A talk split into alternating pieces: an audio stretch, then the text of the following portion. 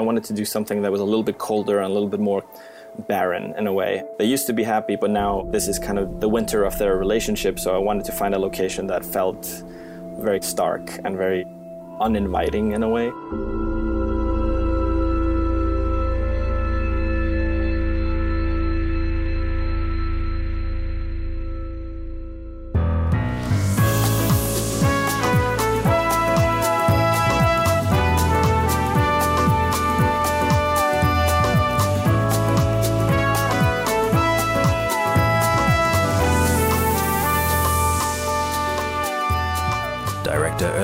On his new Icelandic thriller, Rift.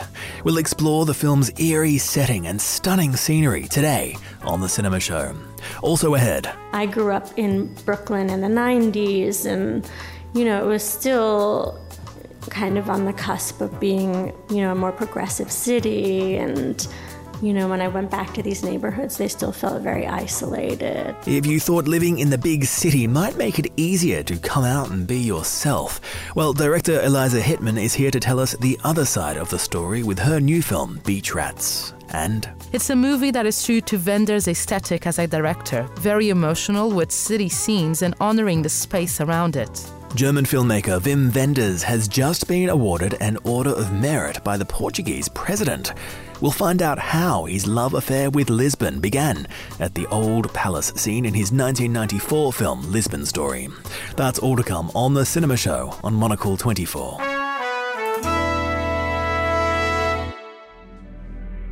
Let me ask you all something.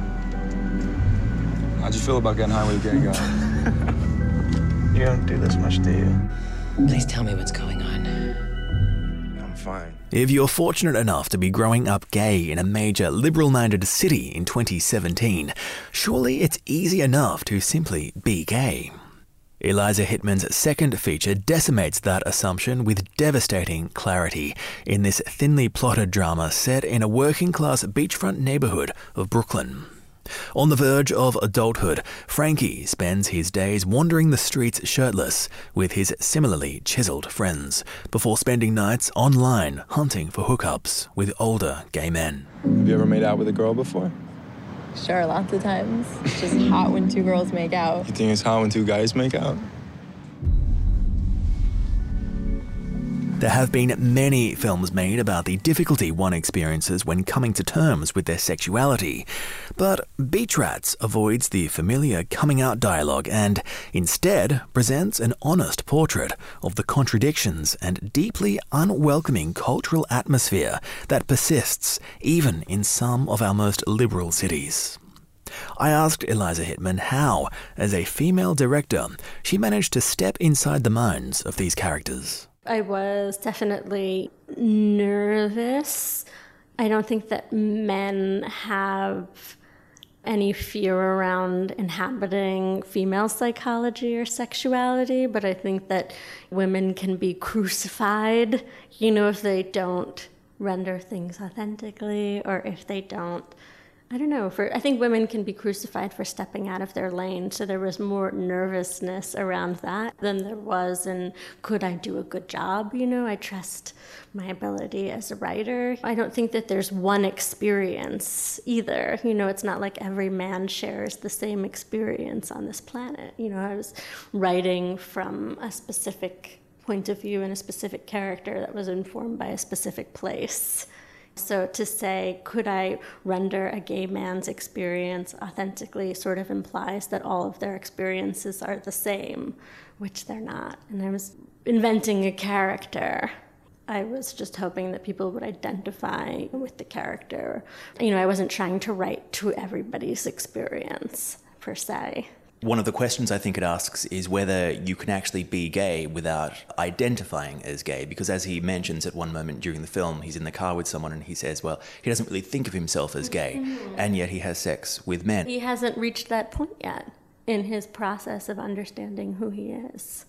He's just responding to his desire and testing the waters, and he hasn't gotten to that point. What are your thoughts on how these characters are portrayed in films generally, I suppose, because the general story when, when we do get a gay character on screen is that either it's a coming out story and the, and the resolution is that they come out and embrace themselves, or they're already out and it's about them finding love. There's almost always some sort of open and shut case with this, but in reality, as a lot of us will know, that there are people out there who struggle with their sexuality for their entire lives. And it's not because they're unfortunate enough to be living in some sort of country where it's, it's not easy. It is simply because it, it's just not easy for everyone, regardless of where they are. Do you think that perhaps there is a bit of a minefield there where we haven't really explored a lot about what these sorts of people might actually go through? I think that when I was first sort of writing the script for the film and letting people read it, some people's response was like, oh, this is dated, you know, in some way. Because, like you said, it's either one or the other. For me, it was always about somebody in this in between zone. And, you know, I think there's room on the spectrum in cinema for all different types of characters at all different experiences. Also, like I approached the film thinking about it in terms of lost youth, this kind of idea of these marginalized like kids and characters. I don't know if I approached it sort of so exclusively through the lens of like gay cinema and like where it would fit on that shelf necessarily. I think I just really tried to write about a world that I knew more than I was thinking about like whether it would be accepted or rejected into a genre. The world that he starts to explore with the, the hookups online and the sex that happens in, in the shadows, he, he doesn't he doesn't bring men home. He always has sex in some sort of outdoor area. You get as a viewer, you get the feeling that you're venturing somewhere that is a little bit dangerous. It's out of most people's comfort zone. How did you get a grasp on how that would feel authentic? Was there some sort of research process that you had to go through to try and work out how does it actually feel for these people to have these sorts of experiences? Mm-hmm. Some of the spots that he goes to are real cruising spots on the coastal edge of Brooklyn. And for part, I hate to say part of the research, it sounds sort of funny to say that, but you know, I did spend some time observing people, people getting out of cars and disappearing into the darkness. So I looked at it a bit from an aesthetic point of view, you know, and how it, what happens when you watch sort of bodies moving through brush in the middle of the night where there's like no street lights and no way to really be seen. And, you know, thinking about what that would feel like as a 19 year old kid and thinking about the sort of horror esque qualities to it and how you know, there is, for both men and women, there is something unpredictable about having a certain kind of experience and wanting to sort of capture the unpredictableness of it. There's another relationship that I find quite fascinating in the film, and that's between the lead character and his mother. At one point, it does feel as though he might actually uh, be honest with her and let it all out. And it would be simplistic to say that that's exactly what happens. I won't give away too much, but what were your feelings when you were writing this relationship between the boy and his mother? Because it's not it's not necessarily close, is it? But she is she does come across as someone who has the very best intentions, and she's doing her best. Mm-hmm.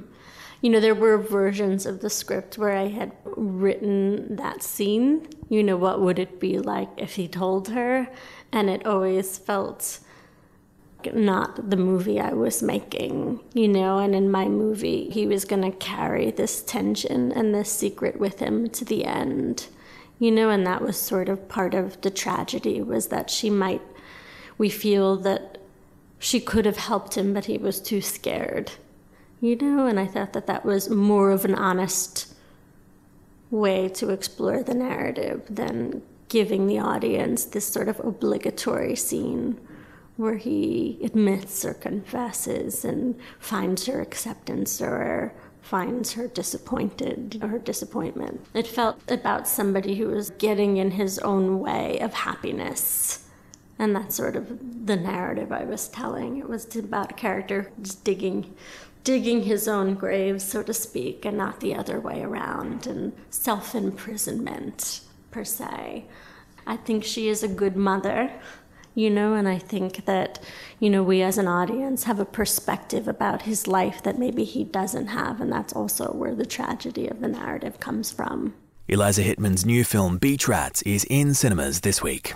Still to come, we'll sit down with Icelandic director Erlingur Thoroddsen to hear about his tense new thriller set amongst some stunning scenery. But first, a word from the news desk.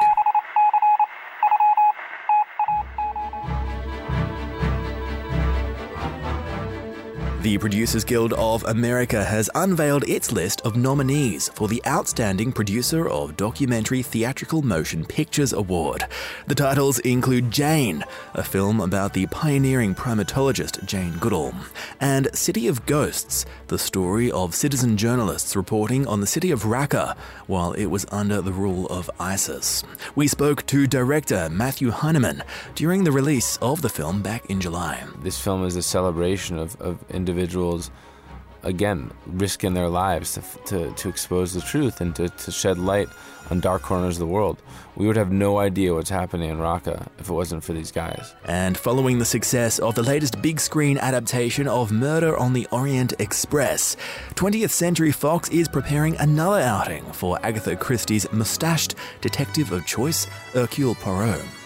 Death on the Nile is expected to again see Kenneth Branagh in both the director's chair and the leading role.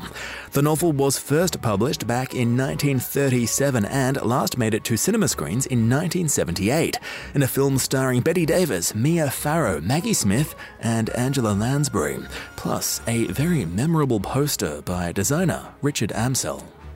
And the clever curators at Mubi have assembled another standout selection of titles this week, including the memorable 1981 Japanese film Kagero Za. And the clever curators at Mubi have assembled another standout selection of titles this week, including the 1981 Japanese film Kagero Za by Seijun Suzuki. This surreal fantasy thriller features sumptuous imagery to accompany the story of a playwright in the 1920s who happens upon a beautiful woman who may or may not be a ghost. Mubi is the curated movie site of cult, classic, and award-winning films. Sample a month for free by heading to mubi.com slash monocle. That's M-U-B-I slash monocle. This is The Cinema Show. Stay tuned.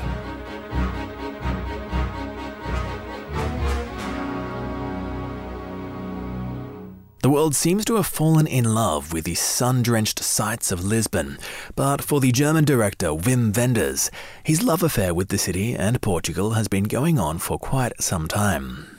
His affection for all things Portuguese is such that just last month, the Portuguese president decided to award him an Order of Merit as a thank you for his friendship to the country. His 1994 film Lisbon Story was shot in an old palace perched on top of a hill in the Alfama neighborhood. But the curious thing is that the palace's owner, Frederick Kustu, who had purchased it just a couple of months before he started shooting, agreed not to start his renovation works to allow time for the film to be made. Here's Monocle's Carlota Rebelo with a look at the Palacio Belmonte and its role in Lisbon Story. Perched at the top of a hill in sunny Lisbon, the Palacio Belmonte is a striking structure in the horizon. Not only is one of the few buildings that survived the 1755 earthquake that destroyed most of the Portuguese capital, but it stands right opposite the better known and more visited Castelo de São Jorge. That's because these days the palace has a new life as a luxury boutique hotel. And before you frown at this idea, let me tell you that the restoration work was done meticulously, using the methods under the Venice Charter. That dictates that you have to use the same materials that were used at the time of the construction, even if that means having to create thousands of nails made of the same materials that it was made originally. This new era of Palacio Belmonte started in 1994 when French entrepreneur and ecologist Frédéric Cousteau saw the 15th century palace in disrepair and immediately fell in love with it. Well, I'm a landscape collector, you know, and when I saw the views, I said, ah, that's a landscape. I can collect that landscape. But landscape, you know, it's a strange thing. You collect them, but you don't own them. It belongs to everyone. It's fitting that the person who eventually bought up the palace feels that the right thing to do is to share it with the rest of the world. Well, let me tell you, Frederick wasn't the first one, and that's why we're here. livro para estudar, livro para estudar português. Como é? Como é o livro? Grande, grande, ou pequeno? O pequeno. Pequeno. Pequeno. Mas o senhor, Mas o senhor já fala, já fala português. português? The year is 1994, the same year when the palace is bought up by Frederick, and the iconic German filmmaker and director Wim Wenders chooses Portugal for his next film. Called Lisbon Story, the film places Palacio Belmonte as a center figure, acting almost as a major character. It is too playing its part. In the film, we see the building exactly in the same state that it was when Frederick started to renovate it, with cracked walls and layers of paint missing from it, heavy wood doors missing some TLC, and the creaking sound of the floorboards. The film follows the story of a fictitious movie director, Frederick Monroe, who was also featured in Wenders' 1982 film The State of Things, making Lisbon's Story kind of a sequel to it. Played by Patrick Bauchau, Monroe moves to Lisbon and then invites sound engineer Philip Winter, played by Rudiger Vogler, to come over to the Portuguese capital to help gather some sounds for an upcoming film. Upon arrival, Philip can't find the director, and the whole movie surrounds that mystery. In his search for the director, he ends up stumbling upon a place to sleep, which is where our main character today, the Palacio Belmonte, comes into place. It's a movie that is true to Wenders' aesthetic as a director, very emotional with city scenes and honoring the space around it.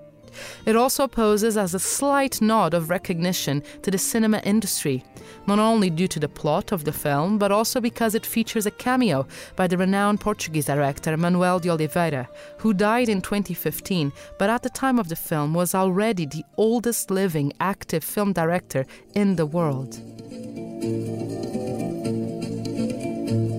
But Wenders knew he couldn't have a movie with a sound engineer as the main character without having a well thought out soundscape and music.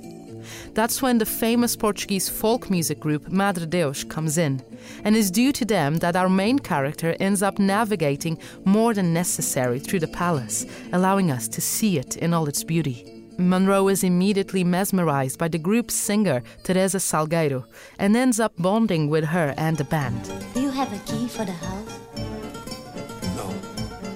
The door was always open. You must have a key. Here, take mine.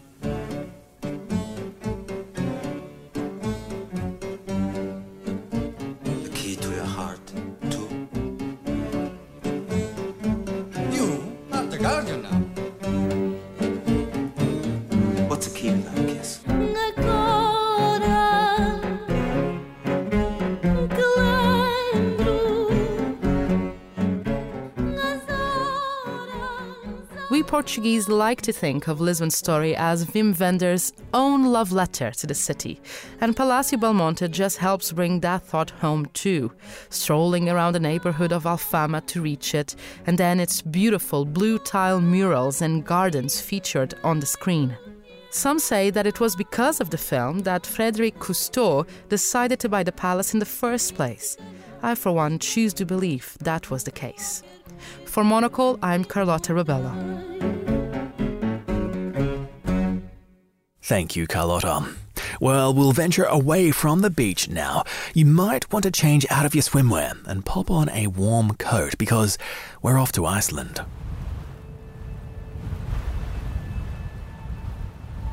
Filmmakers have been flocking here in recent years to make use of the country's stunning and often unusual natural scenery. The first entry in Christopher Nolan's Batman trilogy came here to shoot an early training sequence between Christian Bale and Liam Neeson. The science fiction film Oblivion, starring Tom Cruise, also makes great use of Iceland's snowy landscape and gaping waterfalls. Darren Aronofsky made the black sandy beach of Reynisfjara a key setting in his 2014 film Noah, and those incredible waterfalls popped up yet again in the opening sequence of the 2012 science fiction film Prometheus. But with such a tiny population, just 330,000, it's quite uncommon for a homegrown film to make such great use of its own land. Director Erlingur Thoroddsen's new film is a welcome exception. Rift casts the chilly remote hills of Iceland as the eerie backdrop to the story of two men in a secluded cabin haunted by a strange presence. Ég held yngur upp eftir til að þú veist, vera einn. Hún leið illa. Rift is a psychological thriller mystery with some horror elements, and it's about these two guys who used to be a couple. Now they've broken up, and one calls the other one up in the middle of the night and sounds like he's going to do something harmful to himself. So the other guy drives up to a cabin in the middle of nowhere to save him. But once he gets there, he realizes that things are not quite what they seem, and then it starts getting a little spooky. And your film, it builds upon this feeling of there being some sort of eerie tension, but it's not obvious exactly where that tension is coming from. It's it's a little bit difficult to work out how that tension is being built. It really builds subconsciously. Can you speak to the technique that you are tapping into to try and build that that feeling?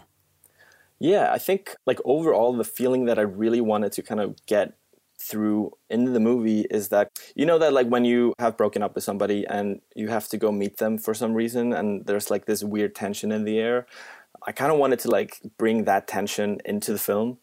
And like technique wise i think it, it was a lot to do with just the build up and the tension in the script are there to begin with but like filming it we used a lot of deliberately paced shots. There's a lot of it's not like a very fast paced movie, but I think there's a lot in it, so hopefully it doesn't feel too slow. And then just in terms of editing, just kind of trying to keep the tension going throughout. It's hard to tell like what the actual techniques are that we use, like a combination of a lot of things that hopefully, you know, when it's all ready, uh, it comes through the way I wanted it to. Absolutely. And I think, judging from a, a, couple of the responses that I've seen elsewhere, people have drawn comparisons to some fairly admired horror classics. Because you just mentioned the, the editing technique there, and I wanted to touch upon that a little bit more because you've used sound to great effect in this film. And, and I often find in films that are perhaps out and proud as horror films, the sound use can sometimes be just a little bit too obvious. And I felt that with your film, you have called upon some. I mean, it does hark back to some classic films, as I mentioned, but it doesn't do it too obviously. You don't necessarily sit there watching this film and immediately think, oh, I remember that from so and so film. It feels as though you've done it just subtly enough. Were there certain titles from the history of filmmaking that were perhaps on your mind while you were putting this together? Like in terms of horror movies, I think the one horror movie that um, I was really influenced by certainly like in terms of you know the red coat uh, is don't look now it's this kind of tightrope that you have to walk you know when you're trying to um, pay an homage to a film like how far are you able to go until it becomes kind of obnoxious? So i was trying to like not go too far. But then like in terms of other movies that inspired me they weren't actually horror movies. The two films that were the biggest inspirations were um, persona by ingmar bergman which i guess you could kind of call a horror movie in a way. And then the other film is a British film called Weekend by Andrew Haigh. Those two films are very, very stylistically different. Persona is very formal and, and stylized and kind of set in a, like an alternate reality universe, whereas Weekend is very naturalistic and and almost feels like improvisational. And I was trying to kind of find some sort of middle ground between those films, uh, especially for keeping the performances in the um, naturalistic mode and the look of the film a little bit more in the um, formal stylized mode. Well, you were certainly spoiled when it came to the look of this film, I think, because it was shot in Iceland and the locations, I think, have been used to absolute terrific effect. And it's funny, the films that you mentioned just there, they all, even though they are, as you say, quite stylistically different and different in their theme, certainly too, but they all share this I suppose it's a non specific coolness to their look. It does feel as though they're very on trend at the moment, even though they all came out uh, a little while ago at least.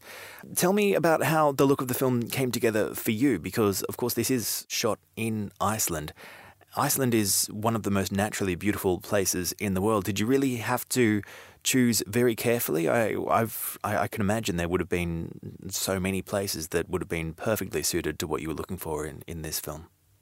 Yeah, Iceland is like it's beautiful, but it's also very creepy. You can find really, really scary locations, and I wanted to go to an like a location in Iceland that we hadn't seen much on film before, because a lot of you know a lot of uh, foreign productions come to Iceland and they shoot in the most kind of gorgeous areas, and I wanted to do something that was a little bit colder and a little bit more barren in a way, because I thought that fit well with what's happening in the relationship between these two guys. It's like they used to be happy, but now this is kind of the um, the winter of their relationship. So I wanted to find a location that felt very stark and very uninviting in a way.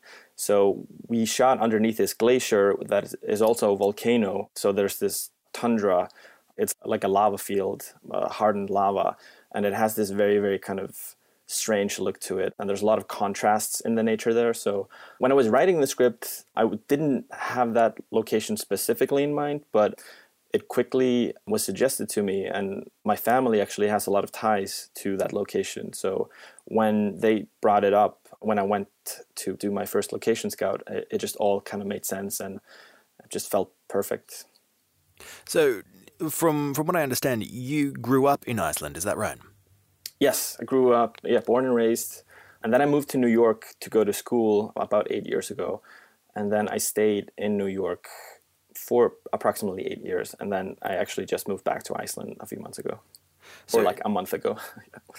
So, how uh, having your childhood in, in Iceland? Unfortunately, I'm not lucky enough to have been to Iceland just yet. It's, it's certainly uh, near the top of my list of places I really must go soon. But from what I understand, it, it is a, a, very small place, not just in geography, but uh, uh, and it's got quite a small population as well. Uh, how much did your the sights and sounds of your childhood perhaps play into some of the, the look and feel of what the film became? The entire population here is 330,000 people, so it's it's very small. You know, we say it as a joke, but it's very you know real that like everybody knows everybody, and and if you don't know somebody personally, you definitely know you know their aunt or their cousin or something. It feels very um, close. The community here feels very close. And growing up, we have a lot of creepy locations. Uh, you know, when I was a kid, you would just go out and play on the you know these black sand beaches, and in these pretty much like not safe environments. And, you know, I'm a child of the 80s, so this was back when people just let their kids run free and weren't necessarily like paying too much attention what they were doing. But anyway, so um, we also have these really creepy children's legends. So, you know, our most common lullaby is basically about a mother singing her child to sleep so it's not awake when she drowns it. Our Christmas stories are basically about these troll people who come and steal things from you or maybe steal you away and like eat you. So I think we we grow up with a certain amount of scary stuff just kind of put into us like when we're kids. So I think that definitely has affected, you know, my trajectory as a filmmaker. Erlingur Thoroddsen's new film Rift played at the London Film Festival and recently premiered in Iceland. Keep an eye out for local release dates. That's all for this week's program. Next week, we're ditching the digital and picking up the pencil for a special look at the art of illustration. Our approach is just to think about what we're most passionate about and hope that they appeal to everybody and they normally do. We'll find out how the publishing house Taschen creates some of the finest printed coffee table tributes to our favourite films. Today's show was edited and mixed by Christy Evans and researched by Yolin Goffan. I'm Ben Rylan. Thank you for listening.